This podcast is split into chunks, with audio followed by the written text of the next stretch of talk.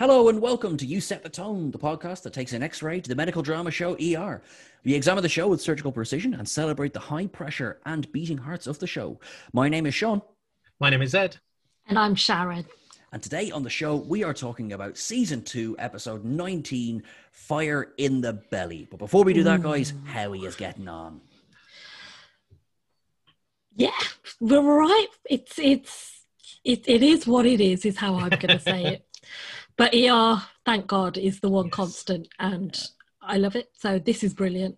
So I'm good now that I see you both. Oh. Feel very much the same. What a year this week has been. Yeah, Lemon, yeah. it's only Wednesday. it Yeah, um, really, really is. yeah. It's yeah. I've I've been back in the office this week this week, which has been nice, um, and people have been lovely, but it's just a different set of challenges as well. Yeah, Um, and I've been getting the train, which is quite nice, but apparently my legs can't walk anymore. So like walking is pain, which is ridiculous. So I walk every day, but walking to the train station is like. "Ugh." Oh, no. So I need a bit of Demerol. I'll be fine. That's all right. I'm just I know a guy- unfit. There's nothing to worry about. I'm really unfit. That's all it is. We're just like, oh my god, yeah, totally unrelated. Uh, applications are now open for the spare seat on the hosting panel for you set the tone. My, my legs don't work. My mouth and brain are fine. Thanks. God damn it! I mean, yay! Well, it's so good to see your faces again. I feel really welcome in uh, our happy wee family. Thanks, Sean. Oh, sure, look, isn't this what families do? Families Yeah. kill each other. Yeah, Yeah. literally. But um, Actually, do you know what? On that interesting bit of news, the guy who inspired the Amityville Horror died yesterday. Oh wow. Oh Yeah. okay. oh, Yes, uh, Uh, John Lutz. Uh, no, before uh, the so you know, there's the fam the kid who shoots his entire family, and that's The the, basis for the DeFeos. Yeah, Ronnie DeFeo uh, Oh. died yesterday. Oh, wow. Um, Oh, And yeah, sorry, just we were speaking of families killing each other. oh yeah, yeah. Yeah, potentially dark, dark over. I think. Um, what was I going to say? Oh, and to everyone who's listening, uh, we missed you last week, and we won't take breaks again soon. Mm, we'll see. We'll see. It's We our know, life, we guys. We love our listeners, but you know, it's our life. we belong to the listeners. You know this. Mhm. Oh, Um, so so ER ER, yeah. that that Joe. What did what, that one. what did you think of this episode? Some things are revealed in this episode. Mike Yeah. Greene. Um, oh yeah. Oh, I felt so Oh. bad for him. Me Oh. too. I have when we come to talk about that scene, I have a question that I want to ask because I'm Okay. like, there's somebody's motives. I'm not entirely sure what their motives Oh. are for something, but we, we will get there.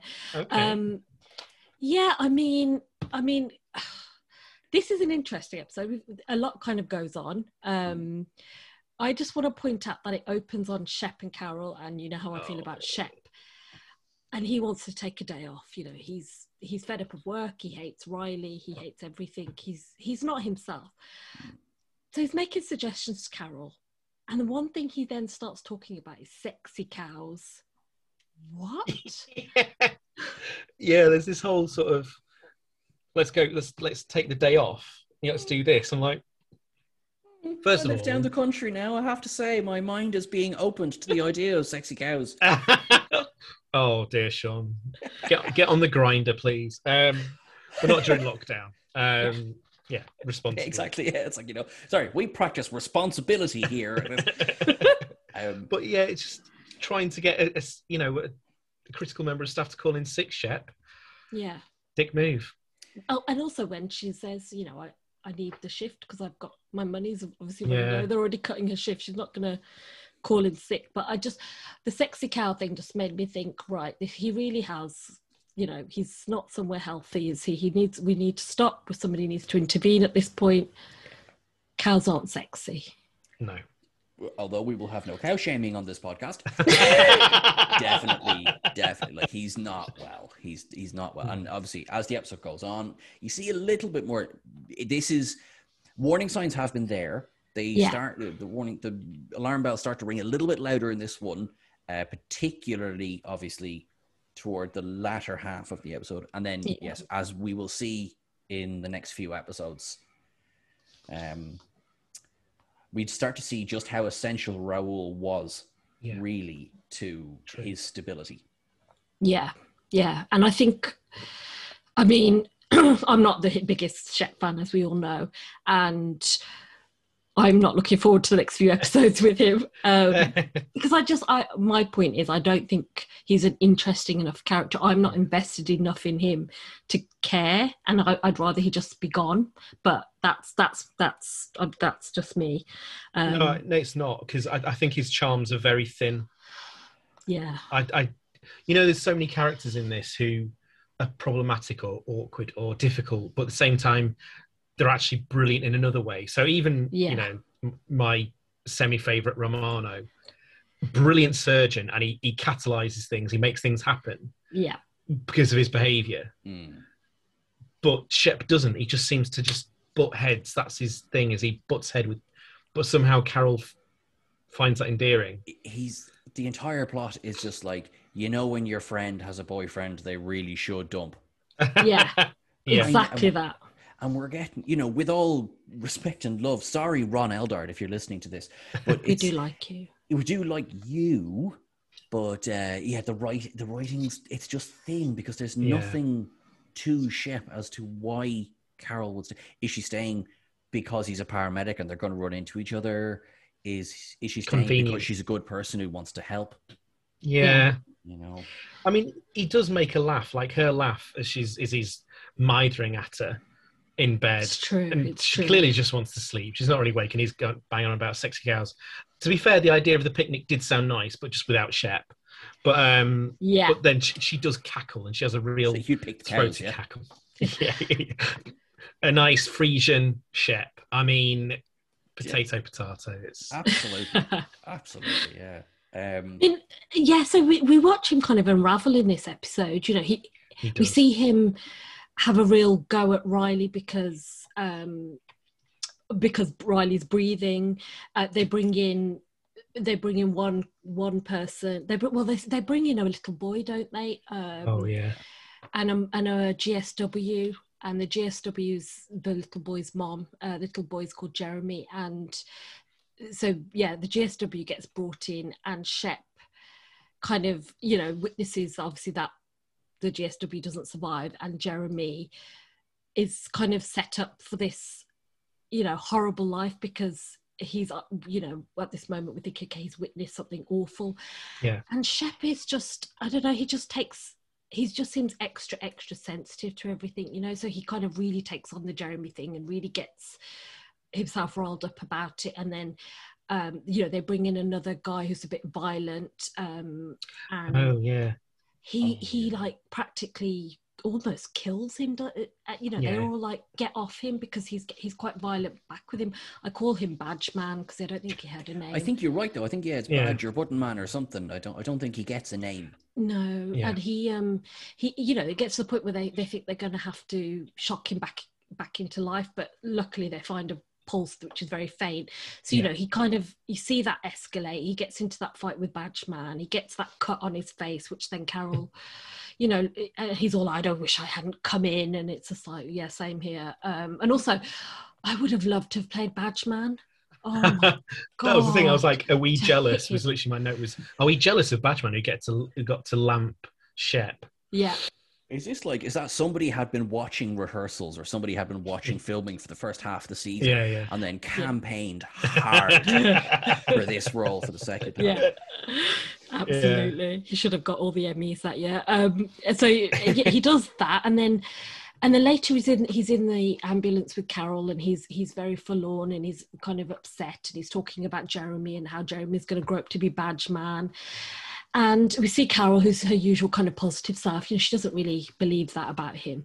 And then he has this incident where somebody's kind of well they come across a fight don't they? And, and he gets Yeah. really mad about that and he calls the you know he calls in backup for the police. And then somebody kind he kind of almost runs over somebody. And then that guy is quite angry and smashes the window. But then he completely overreacts by going out and and just like really beating him up to the point where you know this guy may not live and and he's so out of control that he he basically he kind of almost hurts Carol, doesn't he? Yeah. He kind of Yeah, she goes to try and pull him off, and yeah, he kind of snaps back at her, and I think that's when he kind of stops and, and he's a bit like, "Oh gosh, Yeah, I, I Um, called it going full Luka. yeah." It's That's Luka- exactly what I thought. Luka Oh, that's- did kill a guy. yeah, on a first date as well. Yeah.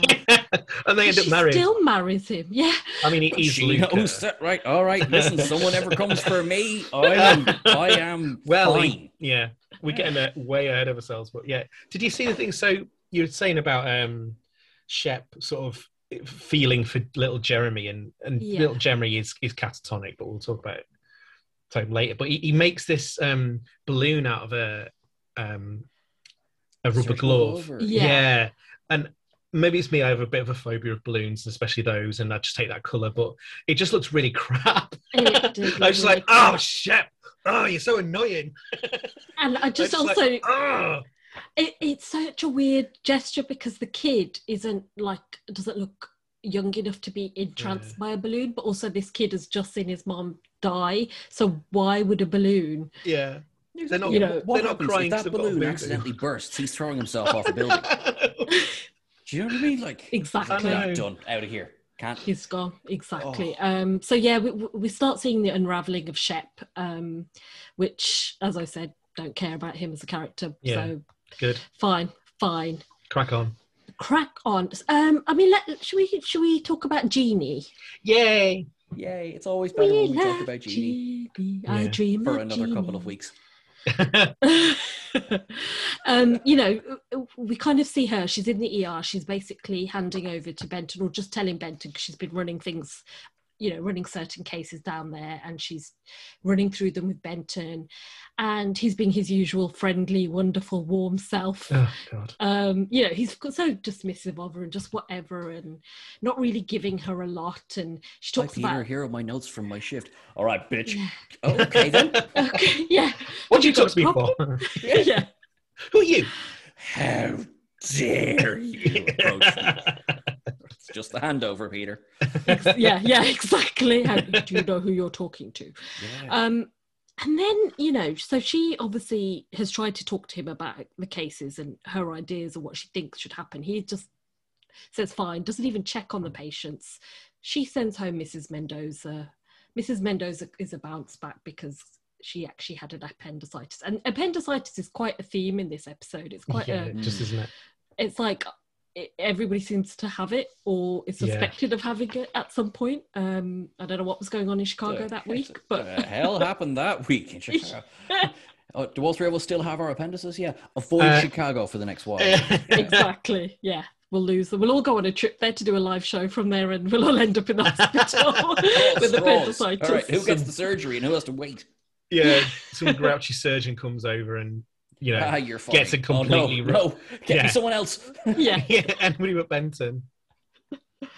Oh, and yeah, uh, you know, it's exactly what happened to Doug that Benton was so nasty about before, and he's gone and done the same thing. You know, didn't look at a patient, discharged them before, you know, really checking them over, and they and it's a bounce back. But his first reaction, of course, is to blame Jeanie. And can I just say, Oh, I love it when he kind of tries to get one up on Jeanie because you can't with her. She No. does not give an inch. She points out all the reasons why, you know, this was not her fault, this was him. And and then even later she confronts him and says, What's wrong with you? You don't look me in the eye. It's been a year. Yeah. But get over it, dude. We gotta learn to work together. She just really calls him on all of it. And that's what I love about her character as well. That he just always tries to I don't know why he bothers getting in the ring with her, but he does all the time, and she beats him every time. Do you think? Do you think it's one of those things? So I, I totally agree, obviously, and and we've said umpteen times before that she's the only one who chat who calls him Yeah. on his BS, apart from Hicks, who does this time. But you know, But yes. oh, we love Hicks. But Hicks doesn't Um, have any kind of personal relationship with him. Yeah, yeah, But um, yeah, I, I I really enjoyed seeing that because you're right. She just gives him no quarter. Um, we just talk about appendicitis and me being the nerd I am. Uh, had a quick Google and. In the United States, there were nearly 293,000 hospitalizations involving appendicitis in 2010. whoa, So it's pretty frequent anyway. But um, Why do we have this entirely useless organ that is trying to kill us? Well, it's not that. oh, I, I'm I'm, I'm going to stop there because I'm going to get into like biology nerdery. Um, I'll save that for another time. Save that for the drug segment at the end of the year. Uh. I'm Wanna doing do something else. Superfluous organs. what a thing to call something you superfluous organ. It's a bit wordy, but I quite like it. I like I like it. Yeah. I think that it sounds very Shakespeare, like something Shakespeare would use if Yeah. he was around today. I could imagine him using that. I think Shep is definitely a superfluous organ. Oh, he oh. God, yes. God, Yeah. please, can we get rid? Let's have a Shep shependectomy. Oh, On fire. The break does. The break has done you as well, lads. The It's break has done you as well. Yeah. um, oh. Yeah, uh, so because we, so yeah, as I said, it, you know, we it, it, we cut to the ER where Jeanie's going through everything with Benton, and Benton's being his usual annoying Ugh. self, not really listening. But then Hicks comes and basically says to him, you know, you're off surgery. Yeah. But then she says this. She says, y- "They, everybody, it's out basically that you about what you said about Doctor V." And everybody's going to basically turn Yeah. against you because you, he betrayed a colleague. She said, Well, it's also about Ben. It's also about um, Doug. Doug. It's and Doug. Yeah. Yeah, Yeah, yeah. it's like he's definitely got a rep now for God. Watch what you say or do. I mean, Yeah, yeah. I mean, Doug at least tried to fix his mistake, or uh, or at least address his mistake. Maybe Yeah. even because you kind of can't fix it, you can only help. Uh, whereas Doctor V, at present, um, is just like, "I'm bigger than you. Go away, little man." Yeah. You know, um, but you can sort of start to understand colleagues going, "Well, we really have to watch what we say around this guy." Yeah. because I mean, if you do anything, anything at all, he will tell on you. Yeah, Yeah. yeah. Um, and you feel bad for him because yes, he did try and do the right thing. He just went about it the wrong way. yeah, yeah, Like a bull in a china shop. Yeah, yeah. And again, and and also, I still don't know if we. It's still not known that it was something that would have been as you know detected. Like when the guy came back in later, like I don't even still s- feel that ER has established that it was a huge mistake for on Doug's part, or if it was just something that you may have missed and anyone would have missed it because it wasn't as big then, or they didn't know to look there, you know. Um, and also, again, like what Doug says at the time, you know, he saw how many patients he spent 10 minutes with somebody. So, again, there's something about the wider care system and that Benton should understand and care about and not kind of use that. So, I mean, he's now reaping what he sows. Uh, you know, we have this scene later where he's, it's a real mean girl scene. I'm Oh, seeing yeah. Tina Fey must have watched this before she wrote Mean Girls. Um, but, you know, he, Laughed, but I did enjoy this scene. I know. I had the same thing. I said it, the cafeteria is such a school ground for that kind of behaviour. Yeah, uh, you know, he's there. He's he's he's eating his lunch in the canteen, and the surgeons are all kind of coming in, and he's trying to clear up and you know make space for them, and they all just go and sit somewhere else. It's really blatant, and it's really, you know, it's like ooh, you know, real punch to the gut. And I just I, I find it quite funny that that Yeah. is how they. i illustrate you know th- th- these grown men who are surgeons Uh, behaving like school children you're not Well, you can't do you know what? that. Actually, actually, do you know what I thought on that one? Now, I was going to say these these people who are so are qualified out the wazoo Mm. just means they've spent longer in that school environment. That's Oh. so. Now, so true now there we go. That's a good point. I think as well. I might be misremembering this, but I think Peter's sitting there in his blue scrubs, and they all walk in in their white coats, and they're all like, "Well, on Wednesdays we wear white." So, anyway. it's exactly that. It is That's a good point. exactly I like that. oh, Oh, it's, dear. yeah. So It's- Peter is definitely in the doghouse this week.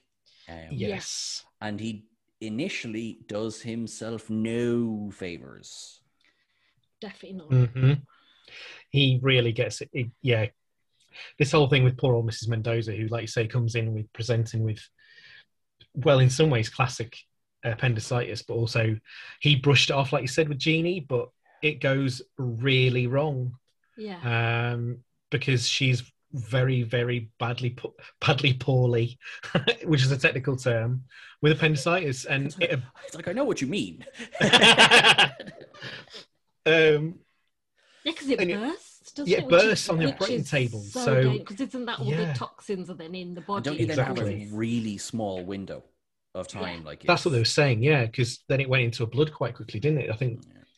she developed septicemia quite quickly. Yeah. Um, I think, and I wonder. So I think probably because it's the context of the episode itself. But when Jeanie asks him, "Do you want to check on her before she goes?" and he goes, "No, it's fine." She kind of th- there isn't a, i- if it was made today, there would be a music crescendo or something. yeah. She Yeah, just yeah. kind of blinks. Do you know what I mean? And that's all. There's nothing. Yeah. Nothing is said, um, and it's enough then for me as a viewer to when he comes back, then he's like, "Oh, how did you miss this?" And she's like, "Uh, hold on."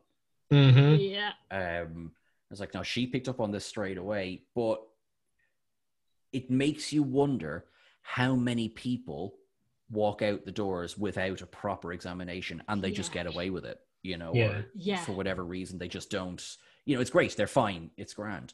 It's the complacency of it. Doug is Yeah. guilty of it. You know, he he doesn't he's forced to fess up, but he does face it. Peter's guilty of it this week. And I'm Yeah. sure Mark, Susan, I'm sure they all are. I'm sure it's just par for the course. And it's how you deal with it. Well, Susan let go in the first season one, didn't she? She let the guy go home, and he ended up having a huge heart attack, didn't he? Um, Yes.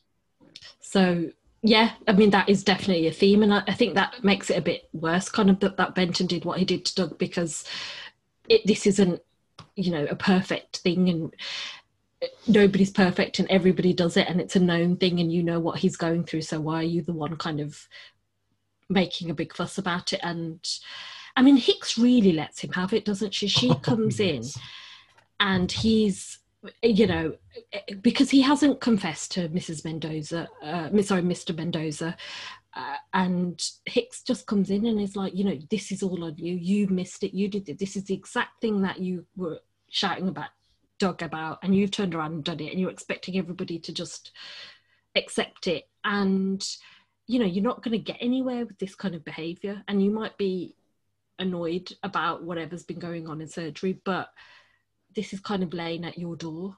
Um, Yeah, she literally says, "Reap as you sow," Yeah. yeah, which is you're exactly right. It's the ideal lesson for him, isn't it? And it, like, it's it's all well and good being um, righteous. yeah, Um, and sometimes righteousness is a positive thing. You know, it you know, gets stuff done, gets stuff across the line. So it in itself is not a crime, but it is when it's selective righteousness. yes, And Yes. that's what he did. Hypocritical Yeah. righteousness. Yeah. Um, I am perfect, therefore I can point out when other people make mistakes. yeah, Yeah. exactly that. And you know, he does end up having, you know, he does tell Mr. Mendoza that it was him, and you know, Jeanie learns of that, and she's obviously appreciative that he actually at least came around, and that you know that shows, I think, some growth for Peter. Whether he would have done that without being shouted at, you know, probably not. Um, But maybe, I don't know, maybe they're getting that muscle memory into him that so in the future that he will start to get used to doing that and not being completely punkish. But um, but then he at the end has quite an interesting conversation with Hicks where he Mm. says he's that's it. He's he's going to do the right thing and he's going after he's going after Doctor V and you. Oh, I'm scared for him, you know, because we've It's- seen Yeah. what's already happened and he's already got this reputation. But then I guess maybe you know he's not got anything to lose. it's a true. ballsy move. Yeah, and like uh, obviously, you know, uh, th- no spoilers as to what was happening. But I remember when we set up this podcast, and you guys mentioned Benton, and I went, "Who? Ah, your man from season two, yeah." Um, no, but what what this what this was is, I think, if you were to put the scenes side by side, his sort of almost breakdown to Walt, where he was so upset that he didn't do the right thing. He Yeah. sort of locked himself into a certain way of thinking that potentially he couldn't do the right thing at that point. And he's still in that frame of mind now. So when hicks comes in and the only thing she doesn't do is kick him squarely between the legs you know she's like I am, everything i am saying i do not care how you feel how you take this you need to hear this and it is you know, stereotype now, but when someone's hysterical, you slap them across the face. Well, this is Yeah. Peter's slap across the face to bring him out of this funk that he's been in. And what does he do? He goes and says, Mr. Mendoza, I am responsible for this. Yeah. You know, Mr. Mendoza could potentially sue. I don't know if he'd have a case, but he could potentially sue. He's just Mm. opened himself up to that because he's like, Yeah. no, I have to be able to face this. And while I'm at it, I've had this letter. or You can imagine I've had this in the glove compartment of my car since I Yeah. bait your man who was just trying to bring some amputees' legs to the uh, hospital. um, God, that's a deep cut. Feels Yeah. like. um, it does feel like because we're obviously we're going through this season week by week, which I think is fun and everything. And that was probably about four or five episodes ago. But doesn't it feel like it was before lockdown? yes. yeah. It does Yeah. feel a while ago. Yeah. it's gas. The people used to watch television like this. What? Yes. Week in, week out, you have to wait for the next episode. Nonsense. Honestly. Yeah. yeah. But you know what that makes me think about? And just going back to Shep, of because like at the moment, at least we can kind of you can get at him out of the way if you binge watch it because he'll be Yes. he can be done in a few hours. Whereas if you had to, we, every when we first watched this, we were all waiting week by week. We had to deal with him longer. Yeah. We had weeks and weeks of just putting up with that. Oh, Ugh. So think about that. Anybody who who didn't watch it that way originally and who just Yeah. has been streaming it because you know we went through the pain, so you didn't have to. Yeah. Last Sacrifice last of our on- generation, hey? Yeah, yeah, la- la- last week on our break, um, I you know had a bit of time, so I said, "All right, sure, look, I'll stick on this episode for this one," and finished season two. I'm just like, Yeah. it feels so different when you binge watch this show. Yes, Which is why yes. when we start season three, each episode will be about a season. So come on, guys, get it together. Uh, yeah, so you know that's kind of the the the, the Benton of it all. Um, speaking of Benton, I mean, let's let's talk about. Let's should we turn the tables and talk about his student this week? oh, his what protege. Carter's up to? Oh, dear. Oh, Oh, Carter, dear. Carter, Carter. Um, I mean, it starts out well. He seems Yes. like the perfect boyfriend. You know, he's planned something secret. He doesn't want her to know. Uh, Jerry gives it away. You know, it's a moonlit cruise.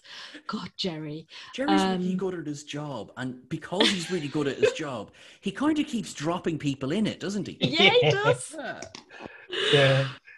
Absolutely that. Um, and here he is, yeah, completely dropping him in it. Um, and then a new character comes along, and this is a character that we will now see for quite a while. He he does run through different seasons, um, but he's introduced in this episode. His name is Dale, um, and he is a sur- new surgical resident intern. I don't know what their name, what the term is anymore. I can't remember, but he's basically a new surgical person. I think resident and intern are, are broadly interchangeable to a certain point. Oh, okay. Yeah. I'm going to go with that. I like that because that means I'm never wrong. You're never wrong. paid. Um, Yeah, they're all paid. yeah, I think when they say intern, I, I Oh, remember hearing good. intern is like is like a fir- what we would call a first year. They d- they often call the intern or is the Yeah. intern? re- Because Benton's Benton's a resident. He's not an attending. Yeah, But I think Oh, I've of heard them say in other episodes R three. Yeah, So I think an R one is your in, is your intern, like you say Yeah. your your first year. You know you. And I And know we're on a tangent, but Carter's called fourth year, which is now. But I think Oh. there must be a oh. different. But you're right because I is- think yeah, he's a med student, so he's in his fourth year Oh. of medical school. So that when he comes back in, he when he becomes a doctor in for season three, Spoiler. that's him becoming an intern. You know, that's sorry, Right. yeah, the resident. Yeah. So he's gone Oh, from medical confusing. school to. It's Right. confusing. So first He's year there. resident is an MD, but they're still the one you send on the coffee run. Pretty much, yeah. Okay. Yes. And Peter I is think. he might have been second or third year in season one because they're not going for. Okay, here we go. Is Mark an attending or is he chief resident? He's attending. He's He's attending. attending. Him and Weaver are the attendings. And then Susan was the chief. Well, they wanted Susan to be the chief resident Yes. Yeah. So And- next time. And Doug is a fellow, which is a different thing Whole different thing. because that comes up later on about pediatric Yeah. attending in about two seasons' time. you'd think Look, two it's seasons in, you'd think we'd have a better handle on this. So they all work in a hospital. Pretty much. And there are, there are doctors and there are nurses, and then there's Jean, who's special in the middle. He's a little angel. And then we have, so basically, whatever Carter is, what Dale also is.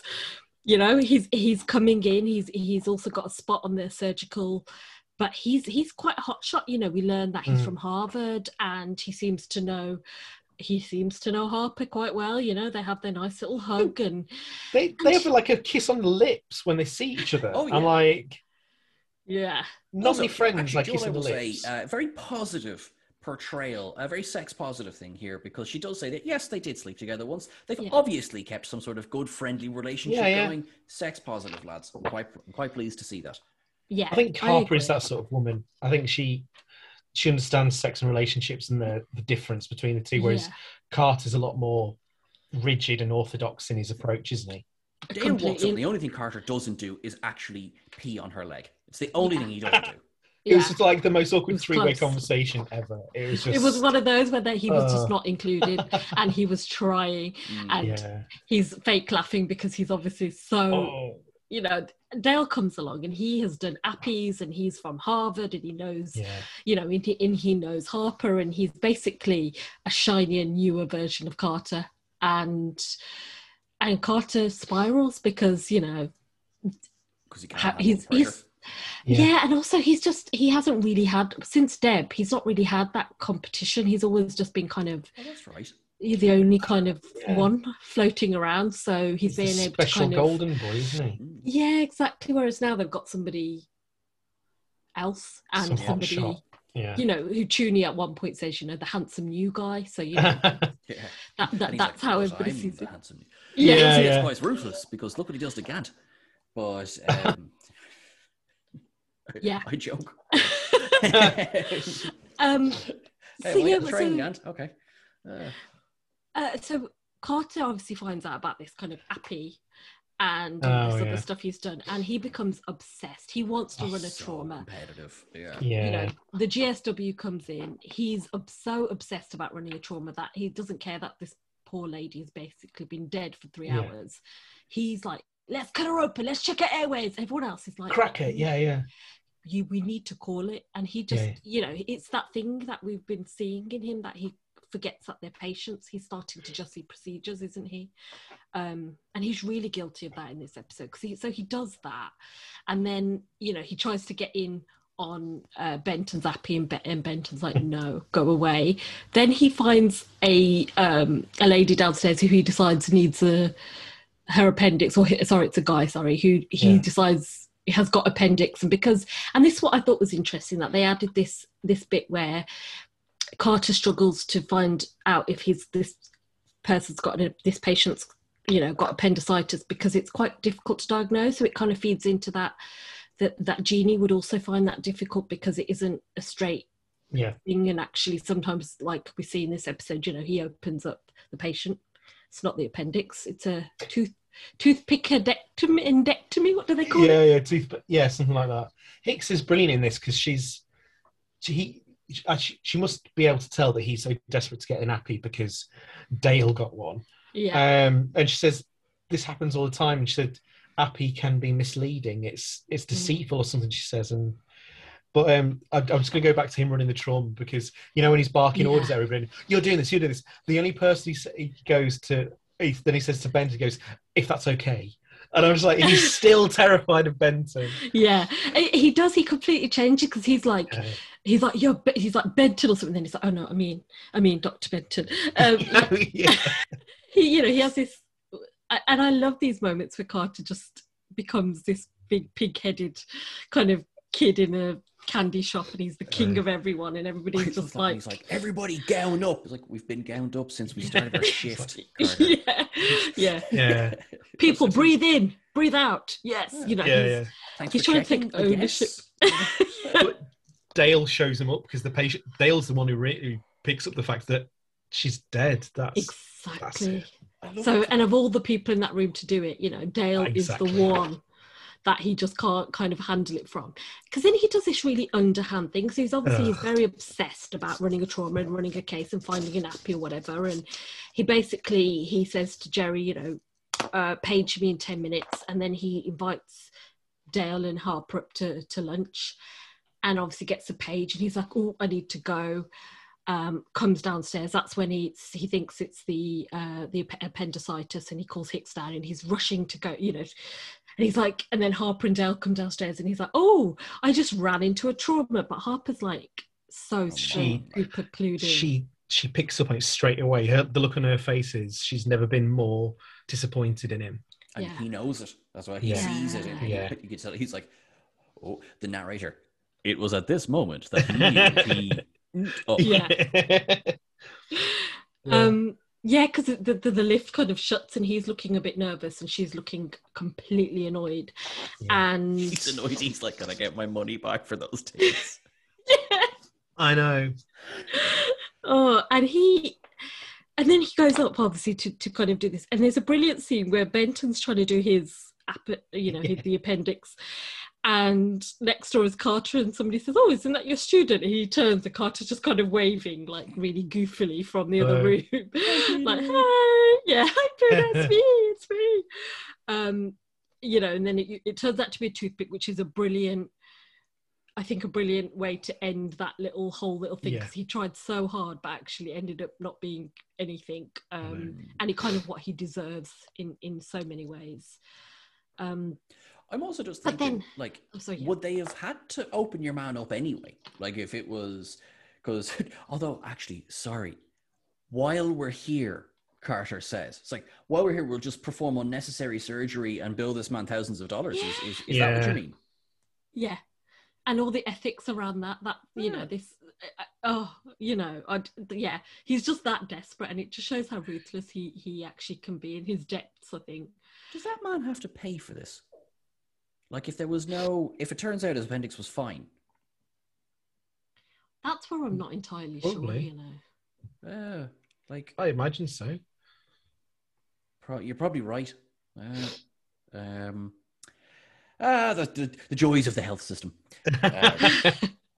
But um, then hicks comes along and really really kind of makes it worse with with the whole dale carter thing because she tells carter about the new pyramid system Oh, that all the residents are going to have to be on and basically they, they're going to get ranked from next year and and that then obviously for carter is like even more of a red flag that dale is mr golden boy now and has done all these other things and because then a resident will also be asked to leave you know it sounds Mm. very really kind of competitive and scary and it, it sounds a bit like you are the weakest link. yeah. Oh, can you imagine Hicks doing that yes with that voice? yes I can Despite- practically hear it. We used all of our abilities, but despite that, you were still rubbish. Please leave. Benton's there just saying, make sure you give in your ID badge and your coat like he was at the. when he It was thought your he badge and your gun, yeah.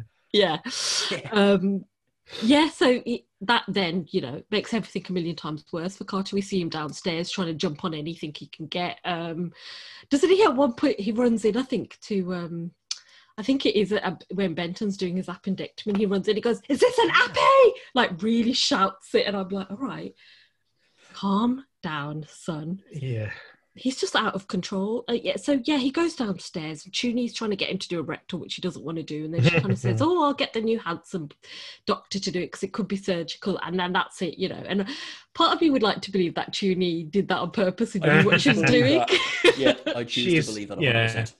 She's a bit of a minx. Smart, yeah, Yeah. and such a minx, yeah. And Yeah. so he's going around trying to do stuff, and he finally does get to run his own. um his own trauma virgil comes in and you know Yeah.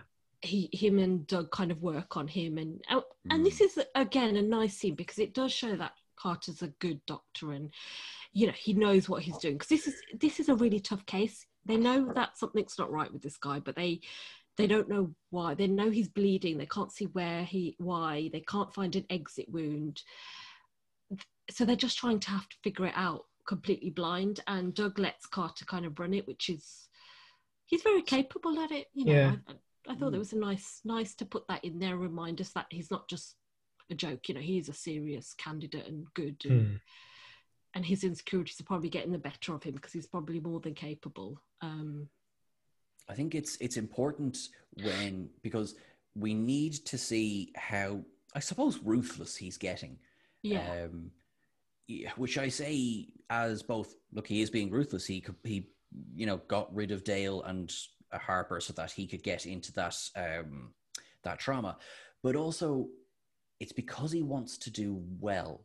So it's kind of bad acts for good reasons. Yeah. You know. Um, now, road to hell and all that, uh, but he's not. He's not Benton. No. You know, he's not like Benton. Obviously, thankfully, gets turned around a little bit in this episode. He gets a bit of a reality check, but also he has or seems to have absolutely no interest in showing off to anyone. He just wants to know that he's the best.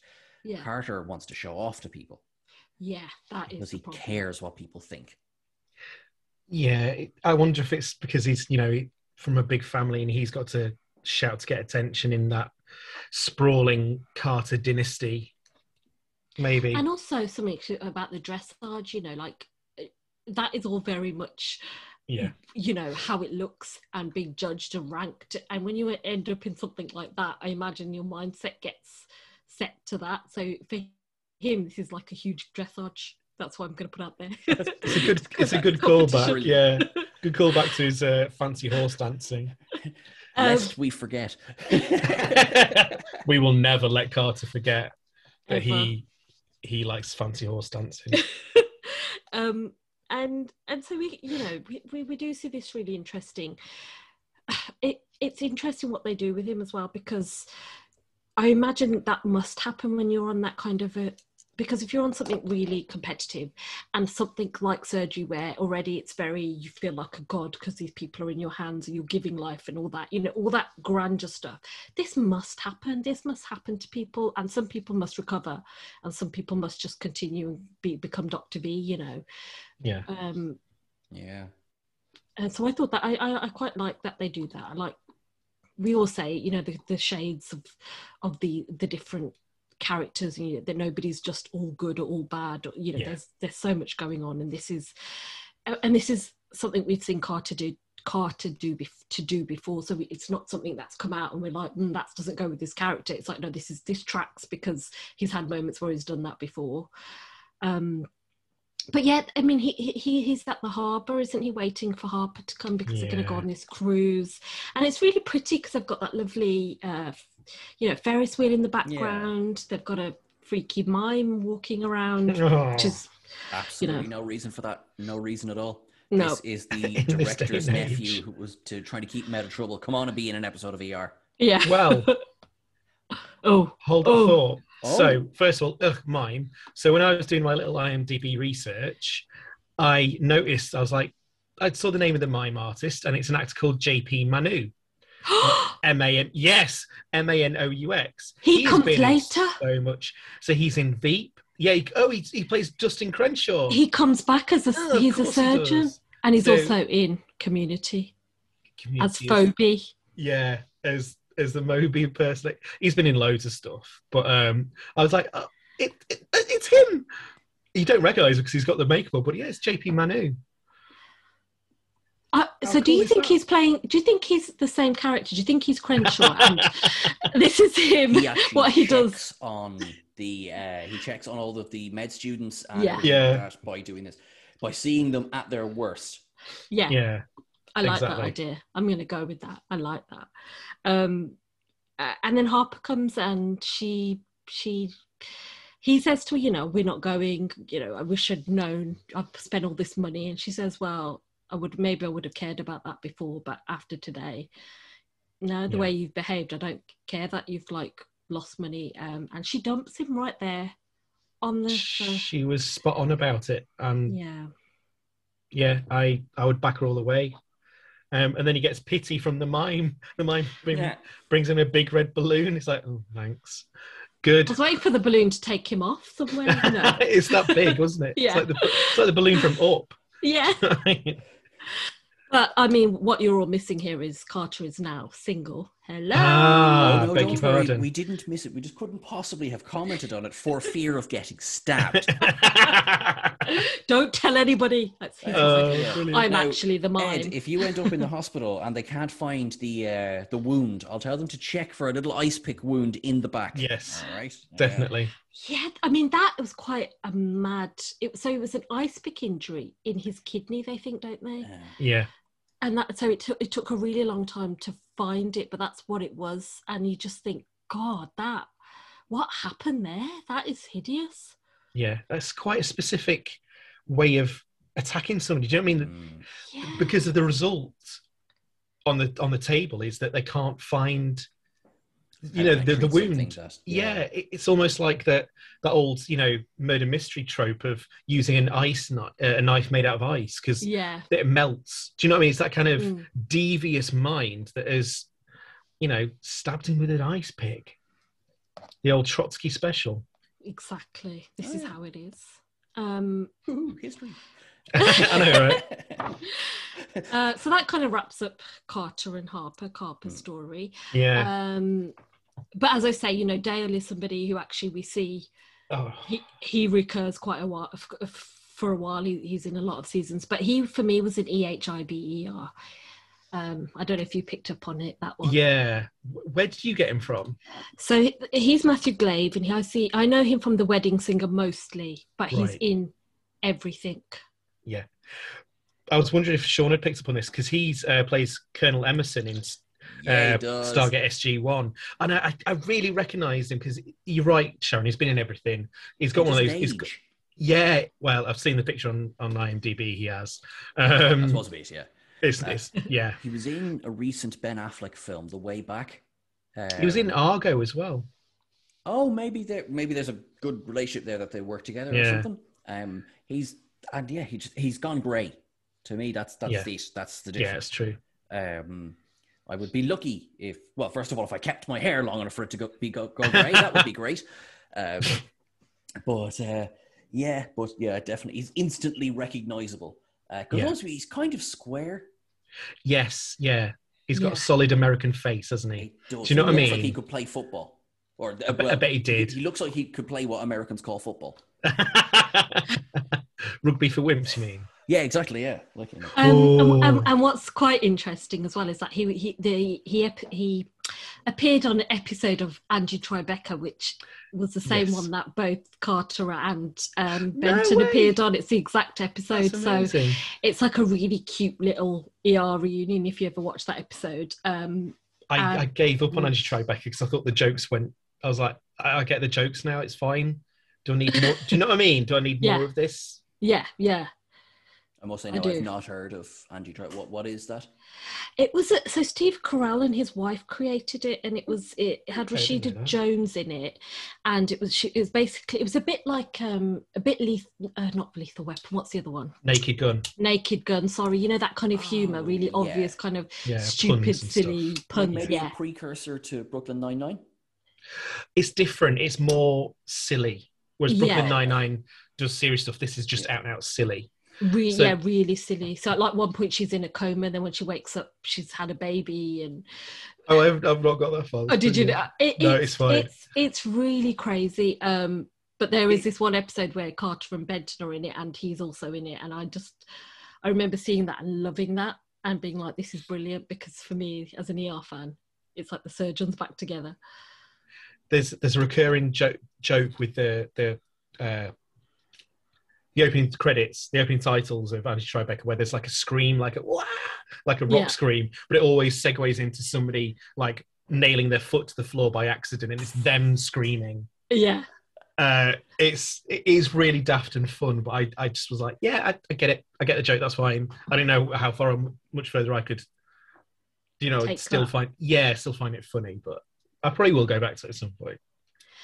but yeah, he's as we say, he's been in everything. And it's Yes. funny because he in the wedding scene he plays this like quite slimy guy. So uh, and I can't tell if I find Dale slimy or if I I have seem picked that to up from his remember character. thinking Dale is slimy.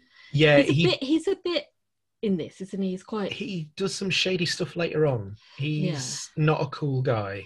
no i remember not liking him but i, I- I felt like he, there were some moments where he was being a bit sleazy in this. Um, I don't know the way He's he's very kind of dismissive of Car. No, Yeah. yeah. in a way, you'd almost give him a pass. Like he's the new kid, of course. He's you know first impressions and all that. But like, hi, I'm Carter. Oh, babes, that doesn't matter to me. Anyway, so Exactly that. Right. Yeah. So who can blame Paul Carter for everything he does in this episode? Not me. I'm behind you 100%. I know you're behind him. Yeah. Anyway, so Watch out. Um, ice pick, love me. and then we have we have Doug and Mark who have quite a Oh. quite a cute storyline in this. You know, we see them being friends again, and Yeah. um, you know, Doug and Doug's. We find out Doug is basically trying to set Mark up. He's got this idea about. Uh, it, them kind of double dating because he's got his Hudder who's still around, you know, Yeah, I, I was like, she's still around, is she? Okay. and she's got a friend called Inga. You know, this is perfect. Worst Um, airline ever, by the way. Yeah. she have no shifts, no. Uh, um, but Greene's quite like, no, no, I, I don't want to. And she, he's like, well, you turned down Kathy Snyder, who we also have met and is seems like a wonderful lady, and wait, she the lawyer? Yeah, she's yeah. the lawyer. Yeah. Oh, yeah, from the singles night. Yeah, yeah. of Yeah. course. Star Trek lawyer, yeah. Yes, yeah. So Greene's acting quite strange about it all, um, and Weaver's there weaving her magic. She's decided, you know, why not? Let's um, let's bring in a camera crew Mm. because we are very much like sportsmen. So we, what we can do is we can watch, you know, how we run traumas, and we can use that to learn from it, which. It- It's very much what you see kind of sports people doing. You know, they watch their games back and they go, "Look, you were all huddling there, and you're all." So anyway, you know, they come back in. Greene's not particularly happy about it. He kind of says, "Oh, I don't know," and she's like, "Well," she's already taken it to uh, Morgenstern, who said, "Yep," you know, which is a bit shady, isn't it? I mean, she's Yeah. written a memo, but I feel like Mark should have been on the conversation before the memo and before Morgan Morgenstern. But you know, that's Weaver, and um, and we bring back Iris. You know, we see Iris, who was who was the the kind of advert director who took a shine to Mark previously and still seems quite interested. And again, he's being a bit like dismissive of her. Um, and, and we all kind of wonder why, like, what, what's going on? It maybe he's not ready today. You know, what's what is happening in Greene's head? Yeah, bless him. And he ad- he admits, I mean, he's so awkward because she basically asks him out for lunch. Yeah, She touches his arm and makes out he's really hot and wants to, you know, uh, another spo- a spokesmodel for some uh, exercise bike. Uh, It turns out they have a nice little chat, Mark and Doug, and he's only ever been with Jen, which I think is really, really cute. I think I that's thought really, that was really cute. awful because bloody Jen. I hate Jen. Jen. I, I, sorry, I went to a place in my head there. Um, unfortunately, if he was going looking for sympathy, he didn't get it. I know, honestly. like Doug cackles, and it reminded me of Carol's cackle at the start. Do you know yeah. how they're sort of subtly going, these two?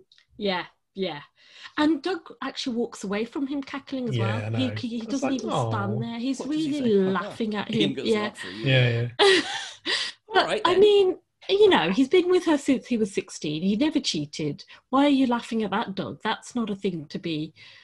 It's your Mr. Player. Clay. Yeah. Yes, because being a player has worked out so well for you, Doug, hasn't it? Yeah. Because Yeah, your life is perfect, right? You're Mm. you're happy all the time. exactly. And and and then and this is where I'm gonna I'm gonna talk about. So he's obviously admitted this to Doug. Um, later, Weaver brings everybody into the room. You know, come on, we're gonna watch the tapes of our trauma. So she's showing this trauma. She's pointing out how Carter wipes his nose and grabs um, and keeps rewinding it and watching it again and again, which you know seems a bit mean. Um, and then she says, "Oh, let's rewind back because Dale did a perfect. He did a perfect trauma. So again, you know, laying on thick. We've got and Dale standing there looking like you know king of the world, and they rewind it back and they go too far. And actually, it's Doug and Greene who are obviously having a private conversation. This is what I want to say about motives. Why Oh. was it left on? For, like she, you- Oh, obviously, it's not the trauma, and they're watching it for ages before that kind of bit comes out, and then they continue to watch it. And I, am are we just standing there as if she didn't have the clicker in her hand five seconds ago and wasn't rewinding and Oh. forwarding it? Oh, Absolutely. That What was was, that about? so deliberate. do you think? Yeah, I think she's undermining him. Yeah, absolutely. Yeah. She What a weaves. Bitch. She weaves her tail. Mm. Yeah, she weaves her way into, you know, a position, I suppose, of, we'll see this a little bit as we go along, but positions of authority, uh, Mhm. undermining the other person in authority as she goes as well. She's she's playing the long game, is our Weaver. Oh yeah. She's slowly destabilizing each of the each of the characters in her way and seeing who she can get rid of and she wants the ER to herself. But again, you know, everybody's just laughing at poor poor Mark, including Carol and Doug, who have a right little, you know, they're sitting together, they're very cozy, they're kind of really enjoying this moment, which again I just thought I found that a bit heartless. Like if that was your friend and it was a really vulnerable moment, even if you were laughing with him at the time or whatever, a bit at him. I don't know. Later, if that then got told to everybody, I don't know if I would be. I found it a bit mean. I, you'd think maybe Doug would be a bit, oh, oh, yeah, okay. Not like, because he knows exactly, like, from the second that tape starts playing, Doug knows what's about to be Obviously, Mark knows, Yeah. but Doug Yeah. knows what's about to be said. So he could have gone up and gone, ah, that's not the. Ah, don't turn, stop, Yeah. don't look. Yeah. I'm going to talk over it. Can you imagine that happening this um in this day and age? Would that that'd be like straight to HR because that's bullying, right? Yeah, Mm. It's there's so dodgy. I don't I don't want people to know about my sex life at work. Do you know what I mean? It's nobody's Then business. stop sending I'm them very interested in about your sex life. You're back in the office two days. Three. well, that explains that then. All right. Oh, cool, that's cool. Yeah. I mean, it doesn't put Iris off though. The the ad No. director, you know, she she still goes on a date with him, and she ends up being his second, as we see in this Oh. episode. And he says he's very glad, and she says so too. And I thought that was quite sweet, you know. And again, it really Yeah. plays into Mark being this quite innocent and Mm. good and Yeah. kind of man. Not that you're bad if you've having a lot of sex, but you know, this idea of like this kind of, Yeah. you know, he grew up, he got married. at the sex. Right, the sort of the archetype of the pure-hearted hero. Thank that you. kind of That's what. I'm trying to get at. Yes. Yeah. Um, Unlike the man slut Doug. Okay, I get it. Yeah. well, exactly. I mean, uh, and let, let's let's talk about Doug in this episode. You know, Yeah. Speaking Um, of, uh, so at the beginning we see that he's trying to he's trying to get a loan, and we learn that he's Yeah. he's doing that obviously to pay for the the the boy the cancer boy's um, you know uh, surgery or, or treatment. worst Sorry, superhero name ever. cancer oh, I've forgotten his name, which is awful. Bowman, Bowboy. Bowman, Bowboy, Bowboys. Yeah. Better. So it's nice that that that got that call back because that kind of gets brought up a bit in this episode anyway with kind of with Benton so it was nice to kind of that they were reinforcing that so he's obviously trying to to to get this loan um and then he he's the one who actually treats Jeremy he him and Yeah. Carol and we see a bit of what we haven't seen for a few episodes is Doug with his with kids and doing his job Yeah. a bit um and it's it's it's it was a nice kind of comeback you know he's very careful with this, with, with Jeremy and he he's very gentle with him and we see him be quite I don't know just what we like about Doug you know we see Yeah. all of that and and again it's nice seeing him and Carol kind of paired up and working together and it, it, he does at this point really present as a nice alternative to Shep Yeah. but anything is a nice alternative to Shep um, badge ban included and and Wow. you, you know and then there's this bit where he he finds a detective talking to Jeremy without Yeah. kind of being supervised and there's nobody around and he runs right in there and and, and says no you know I don't want you Yeah. re-traumatizing him and there you know there are ways and and you know we see Doug do a lot of bad stuff and not really listen and you know not always be the best at safeguarding but when he is this is how he is and I thought I thought this was a nice little I think Doug is at his best when he's I suppose, doing his job, to be honest, you know, but working around the child patients. He truly, truly cares. Obviously, that gets him into trouble every so often, and Mm. that's not going to change going forward. But he seems to be able to handle his relationship with children better than he can handle his relationship with adults. Yes, Completely. because he's a And I- child himself. He is Yeah. a child. He is totally an adolescent, you know, not ready to grow up, for which he blames his father Mhm. big time. Mm. And beginning with this episode, you kind of start to see why.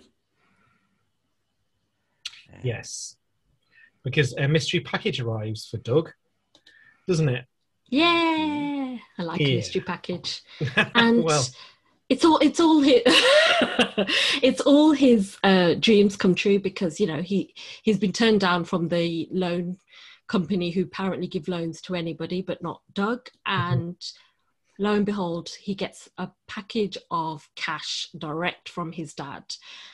And he says he doesn't want it. You know, Greene's like, here you go, problems solved. And he's like, no, no, it's not what I want because I need to, it's not penance. And I don't like his money. I don't trust his money, you know. Um, and you can see it's kind of weighing on him all day as he's thinking about it.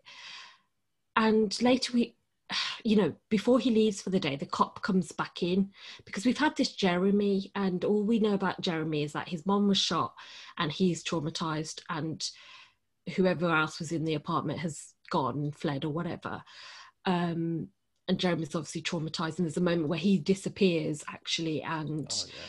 Oh, it's just horrific Yeah. because Carol and Shep are looking for him, and he's actually gone and found his mom, and is just staring at her dead um, because they weren't able to move her yet, so she was still in the trauma room, and that's a really, really tough yeah, moment, isn't it? Um, but the you know the detective comes back in and basically says, "Oh, we found out what happened," and you know the mom and her boyfriend were fighting, and the boyfriend got violent, and Jeremy picked up a gun to kind of defend his mom, but ended up Yeah. accidentally hitting his, you know, shooting his mom. So it kind of really resonates when you look back at the story that way he's staring at her and the way he's not talking. And, you know, I can kind of see what Shep is saying about it being, you know, damaging him for life. Because how do you get over something Yeah. like that? Um, Yeah. God knows. It, it's it's tough. I think Yeah. isn't it, it? It's something like isn't matricide like the one thing people don't come back from, or obviously I, I mean in kind of fiction in general. Obviously, you would. Yeah, Oh, right, okay. I've know, it's I- something to do I with that. don't. Patricide le- is sort of less, or it's is seen as a not lesser crime, but less psychologically destructive. Whereas matricide Yeah. is like, you're done. I think Yeah. it's, it's something to do with probably uh, the per, you know the idea of a woman. You know, she's given birth to you, she's nurtured you, she's cared for you. Whereas I think with a dad, you can with a man, you get violence, you get anger, you get psychological. I don't know. With a woman, it's always seen as she's nurturing, she's caring.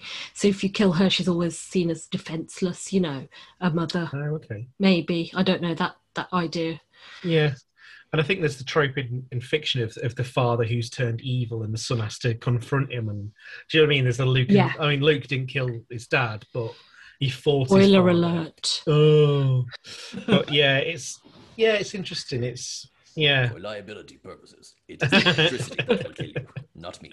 yeah. Um, and I Mm. think, I I think as well. Then what happens is Doug goes to see his own father because Mm. for Jeremy, he's kind of killed a bit of a father figure in some ways. Possibly, you know, we don't really know much about the boyfriend, but you know, he would have been in that kind of role, I guess, in that house. And and then Doug goes to find his father to drop the money back, and he and he bumps into.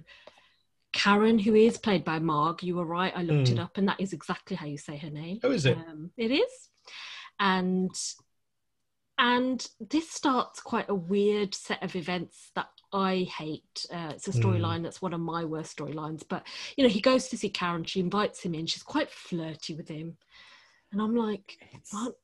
This you were flirting with his dad, not how many Yeah. weeks ago, and I I didn't feel that comfortable with it. I just don't think that that's not how your dad does it. Is something you want to hear during sexy time. yeah. Exactly. Like, You don't want to be compared to your dad, of you know, of all people in that really. situation. Not really. Or like, you know, the eventual, oh, I met my dad. We high fived. Um, I Oh, yeah, or I spoke to my dad and he said you did this for him, but you didn't do that with me. oh my god. Oh, Sharan. Cold. Cold. Love it. um, so yeah, I oh, it makes me feel sick this whole kind of storyline. But that It's that's kind weird. of Yeah. Weird because it's not in any way, it's not incestuous, but it does feel wrong. yeah. Yeah. It's there's uh, I feel boundary. There's something boundary a boundary that's being broken or something. Something's just not right. It's not. You just don't do that. I think. Um. So yeah. Ugh. Oh, let's let's talk about Lewis. I think we need to talk about Susan. Yeah, who this is a, a heavy storyline this week, isn't it? That really yeah. in terms of sister. So first of all, she has um, Mrs. Garvey, who seems to be like if you've ever worked customer service, you've met Mrs. Garvey. Yes. Um, yeah, yeah, the other two, their expressions say it all. So basically, Mrs. Garvey is highly demanding, and on her notes it says she's very irritable, Mm. and she is because she's snapping at, at nothing at, at Lewis. Um, and you know, she's I don't understand. Explain it to me again, constantly. And But what do you mean by that? Yeah, Yeah. she's not listening, and she's talking over the medical expert, the doctor. And I just thought it was honestly, it was like PTSD for all those horrendous people like Mrs. Garvey who think they know better and Mm. and that we're at their beck and call. I mean, jeepers, there are. She went to medical school and years of experience, but no, you can talk to her like that. But anyway, Oh, you're not explaining this properly. No. yeah, You are in an emotional state, which means Yeah. you need to calm down so that you will better be able to take in the information. Yes. Which is my nice way of saying, no, you're just as thick as two short planks. I mean, Susan does explain. Susan lets it get to her, which is a bit of a another sort of golden rule of, of when you're dealing with the general public is not to react, which is really hard to do. And sometimes you can sit there When and be get- submissive, and you feel worse. Um, when they get quite it's persistent but she's quite she takes she's quite personal with susan as well Yeah, about things you know she really starts to call her into question and i think anybody on any day you know if you get pushed and pushed and pushed Yeah. that happens. And what we've learned as well is from at the beginning she kind of we see her approach Greene and say she can't make the m&m later because she's got you know the judges meeting she can't move it. And we find out that she's obviously she's going to speak to a judge because chloe's asking for uh you know some some kind of visits some visits with uh with little susie. So we know that's all playing on susan's mind anyway and yes she gets this mrs garvey who's just not listening and just shouting and then she ends up even just like just completely losing her temper doesn't she? she ends up drawing Yeah. this is your heart this circle and then she kind of goes and this is what will happen and she just kind of crosses it out and bangs on the you know and really just like yeah, just she's really on the edge, isn't she? And I, Yeah. and I, I do feel for because Mrs. Garvey, it's not a ni- it's just not a nice person. No. She's she's she's quite a Karen, isn't she? I think. Yes. Mhm. I'm surprised the first name isn't Karen, to be honest. But Yeah, they'd She- already named that someone else Karen, so they couldn't use it again. yeah, I mean, Susan ex- takes the time to explain it. To be fair, and explain it in, str- you know, simple enough terms, and say, if this happens, you will die. These Heart are the meant go consequences. beat beat, but instead heart go boom boom. Yeah, exactly. But That's um, plagiarized word for word from it, so thank you, Sean. I- One hundred percent, yeah. Oh god, copyright, copyright. yeah, I mean, then Weaver gets in on the game and is just this is her Full on. second yeah, of the of the episode. full on Weaver. Literally holding the woman's hand, like like in the air. Yeah, yeah, And then, you know, what is it? I'm thinking of that scene from The Simpsons where Homer's trying to explain to Lisa and Bart that he has to go for a bypass. And he's like, and then the nice old doctor's going to take Mr. Ventricle for a wee journey all the way to Yeah. the vein. Oh my God, Dad, are you trying to tell me that you're having a triple heart by- bypass? Uh, yes. Hello, because Weaver basically gives her a lecture and gets a whiteboard out. What is that about? Where did she find this whiteboard? How has she oh, got she's time? got it ready. She had it assembled in some kind of kit in a bag, in a handbag. finger on the inside. How does she have- go. Yeah. time to do any of this. Everybody else is seeing patients, you know, for 10 minutes at a time. She's there with this whiteboard, you know, PowerPoint presentation basically of like what's going to happen is being really gentle. And then she does her usual thing, which is where she comes out and she condescends to and patronizes completely to Susan, you know, oh, Susan, you know, I find that sometimes you just have to put a bit more care in it. And I felt like she needed this and we need, because of the, her type of character, we needed to, you know, behave this way. And, and you know, you get quite anger locked and you don't, can't move past stuff. And it's like, oh, synergy, uh, you know, Yeah. level up. It's all this kind of like, Weaver, Babble. did you just go and eat the, you know, the management book, management for dummies? If Yeah. you need any help, come and talk to me. Yeah. last person on earth. Uh, I think Susan would find you, run you over. The only thing that would be left would be the crutch. Yeah. yeah.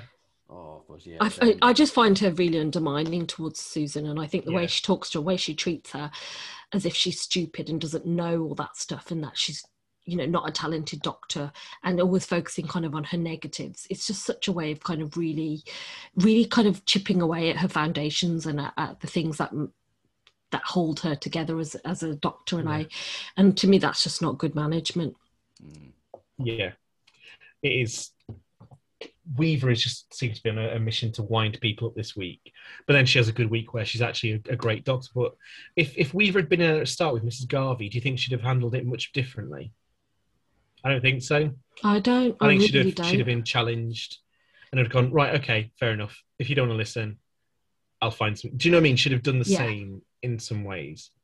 I agree, and I think because when Mrs. Garvey, you know, when she, Weaver came across Mrs. Garvey, Mrs. Garvey was at a more vulnerable point. she was trying to leave, and Yeah.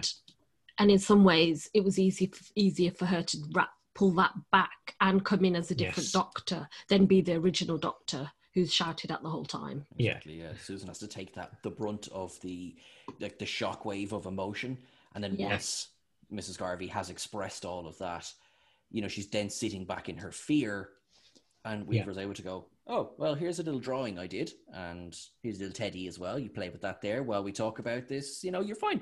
And you take your meds, hopefully, or you change your diet, and you should be okay with that. Yeah. Yeah. But, uh, but yeah, no judgment to Susan. Susan's literally just been slapped in the face by this woman. Yeah. Yeah. Not literally, obviously. I do tend to use that word incorrectly. um, you, you really do literally use it the wrong way all the time. I've heard Um, once, and I've then, told you you a know- million times. Don't exaggerate. and then Susan, you know, runs to, to, to the judge's office where her, her dad's outside. The dad basically says, you know, Cookie's left because this is too much for her. She's gone, you know, usual Cookie. But then he also says, you know, this is getting too much for him. You know, he Yeah. feels like he, him and Cookie are in the middle, they're warring sisters.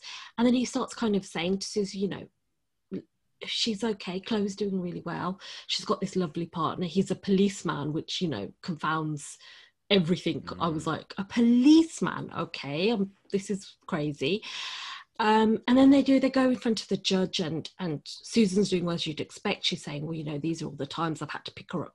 These are all the times she's relapsed. This is how she's failed completely. And Chloe says, Yeah, she's right, but you know, she looks like she's doing well. She's got this fiance, she's got two job offers. Um, and then the judge says, speaks to Susan alone, and she says to her, She says, You know, I'm going to give her visitation rights and I would stop the custody because you're not going to win. And it's really hard to watch because if you have been so upset and hurt by somebody's behavior, and then you're going to give over this vulnerable little person that you've been looking after and raising all these months. Because and everybody around you is acting like you're the problem you know you're the crazy one. Like nobody at any point says to her you're right it's terrifying but you know we've got to do it because of this this and this. Everybody's just acting like i just feel like they gaslight her a bit about her Mm, her fears. Um and you know she, she she you know she loses her whole family are now against her and she's having to try and stand alone and all she wants to do is make sure the little girl's okay and In a way, I almost got the feeling that Chloe is the one who's being the best to Susan. Not, of course, she's back. You know, that Mm. in itself is bad, but she's being patient. She's not being demanding. She is trying to do her best to show that she has changed. She hasn't come in all guns blazing. There was obviously the the panic uh, the previous week Mm. where Yeah. you know, I don't think she was expecting Susan to feel the way that she did. But then Hmm. once she saw how Susan felt, she seemed to take that on board. Then you have Cookie won't even show up. Um, the that whose name now I, I can't remember. Uh, Paul Oh. Anyways, the actor. Yeah. Um, In Aberdeen, yeah. yeah. well, he's like, oh, stop making us choose between our daughters. I think it's like- Henry. Sorry, that's just come out. of thank my And mind. thank you, yeah. And, and she's like, I'm not making you do anything. She Yeah. left and she dumped her baby here. Mhm. And best case scenario, what they're all hoping is that, and Susan says it, I hope everybody's right about you. I hope you Mm. have changed. So she's not rooting for Chloe to fail. She's just prepared. Yeah, because that's what life has taught her. And Yeah. what I think that Henry and Cookie don't realize or remember is when any time that Chloe has failed previously or, you know, become addicted again or fallen off the wagon, it's been Susan who's had to pick her up. They haven't been picking her up. It's been Susan constantly.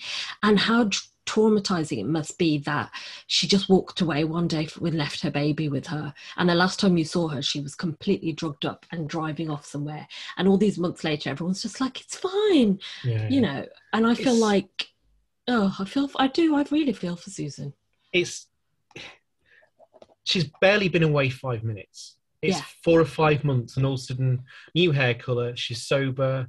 She's engaged to a guy she met at AA who seems actually really nice. He seems Yeah. like He a really sweet, nice. decent guy.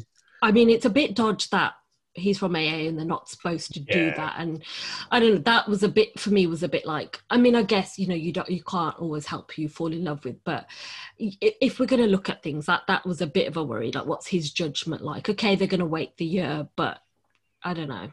Yeah, it's like I mean, I know this is it's a difficult situation because you don't want to say to two people, "Well, you can't be together." No, no, no, Yeah. no, no, no, no. Yeah, Uh, certainly, the thought process is that well, if one of you becomes the other one's crutch, and then th- you, for whatever reason, relapse or break, is that people then facing a relapse as opposed Oh, to maybe Yeah. just one? I wonder if that could be a part of it because unfortunately, the very impetus of their meeting was through their struggles with addiction and how they are trying to overcome it.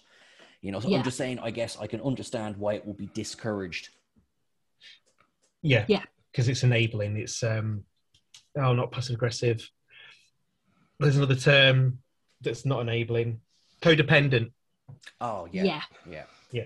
So I just want to pick up on like a, a little like um possible not a spoiler, um like a cock up basically. So whose house do they go to? Is that Cookie and Henry's? Because like a few weeks ago they were living in an apartment. Whose house is that? Because it's not his because he's not from round here. Is Do you know what I mean? Oh yeah, Could they have right. rent- Sorry. It maybe? Yeah, but it's a big house. It is. You're right. I have no idea.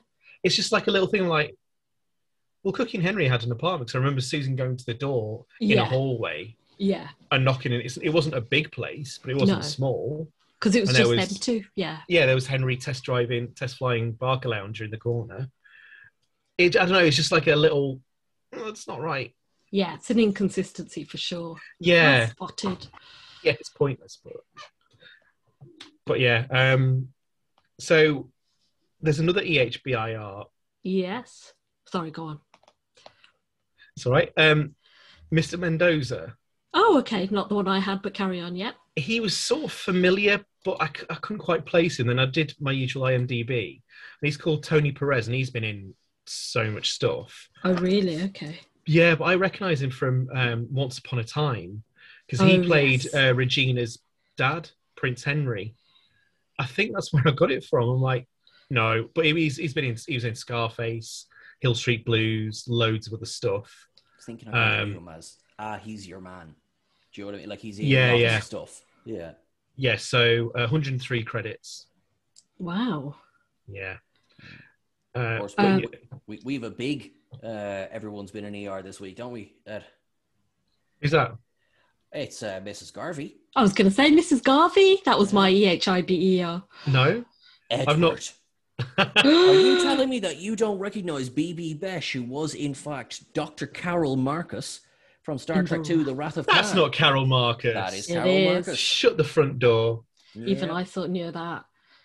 Really? She what- looks. Sorry, Ka- uh, Sh- Karen. Wow, that's rude. Sharan. Right, right, I'm well, out, you've, I'm out, you've Karen I'm on the brain, I tell you. yeah, I know. Wow. Okay. I, I know am her from shocked. Steel Magnolias, where she what she has this famous line where the the women are eating cake and she comes by and she says calories, calories, and then they rip her to shreds, Oh, good. which I like. Um, but she's all you know she, she's like got 115 credits. She's been in things like Murder She Wrote, which you know course. one of my favorites. Of course, it's Bibi Besch. Yeah. Oh, now it's of course it's Bibi. Uh, I'm only now winding you I up, I'm only believe the winding you internet, not you.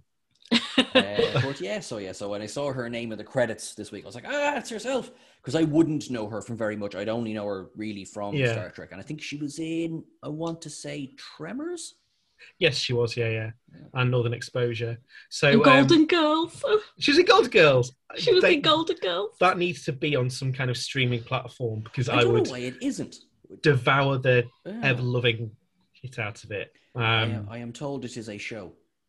It is a show. It is. There's a lot of clips on Facebook, which because I've watched one or two, Facebook now spoon feeds it to me, Oh, God. practically force I absolutely love Golden Girls. I grew up watching that show. I remember it, but I Everyone who's don't watched remember it as, much. has said it's a NBC. Yeah. Right, I'm just trying to. Uh, who, who owns NBC? Who has the streaming rights?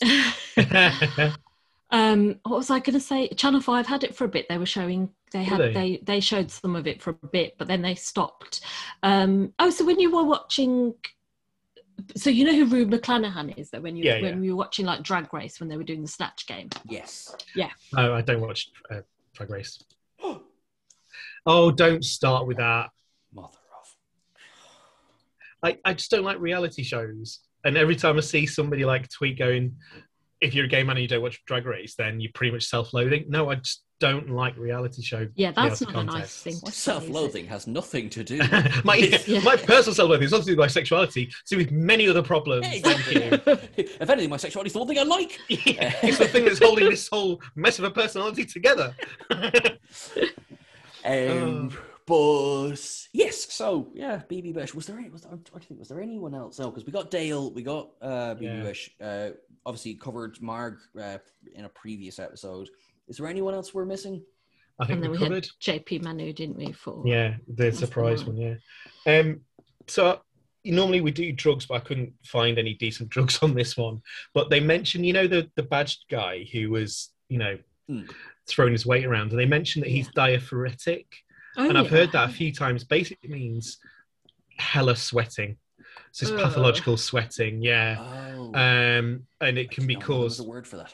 Yeah, they, they- I've heard diaphoretic before, and it's was it uh, people shouting at you as you're walking yeah, down the street? Eddie diaphoretic. I don't know how they got my name, but they just shout at me, "You sweaty bitch!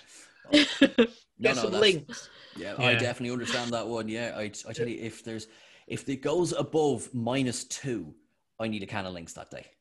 Oh yeah, I'm like I've I've been back in the office in the air conditioning. I just feel grimy, like most of the time. I was fanning myself before we started. You're But anyway- yourself. Fanning, Oh, sorry. jeez. a family show, Ed. no, it shitting isn't. Uh, so diaphoresis, it's uh, so it can be seen in hyperthyroidism and shock, and also uh, seen in acute myocardial myocardial infarction. Ooh, Put your teeth back in, but also an what it, exactly an MI. Um, but also it's it can be caused by uh, sympathetic nervous system stimulants such as cocaine and amphetamines which is what the what your man was on. Your man, Jesus, where have I got that from? Um, but also withdrawal from alcohol, mercury poisoning, um, all sorts of you know, serotonin syndrome, and obviously when you have a fever, that's Hold on, hold on. diaphoresis. I promise, officer, it's mercury poisoning. I promise. it's not. It's not coke. It's not coke. It's not coke. It's fine. I'm not. I'm not coke. I'm not coke. Do Should we you go for have a Let's go for cold? no. Why? What was that? What was that? What was that? Wow. anyway, sorry. Uh, We're all giddy because we haven't seen each other for like two Exactly. Honestly, I tell you what. So, lovely audience. I think we'll let ye go and we will see you again soon. I think we're calling it. Thanks for listening to our podcast about everything ER. Don't forget, you could find us on Instagram and Twitter at You Set the Tone Pod on Insta and at set underscore pod on Twitter. And remember, you set the tone.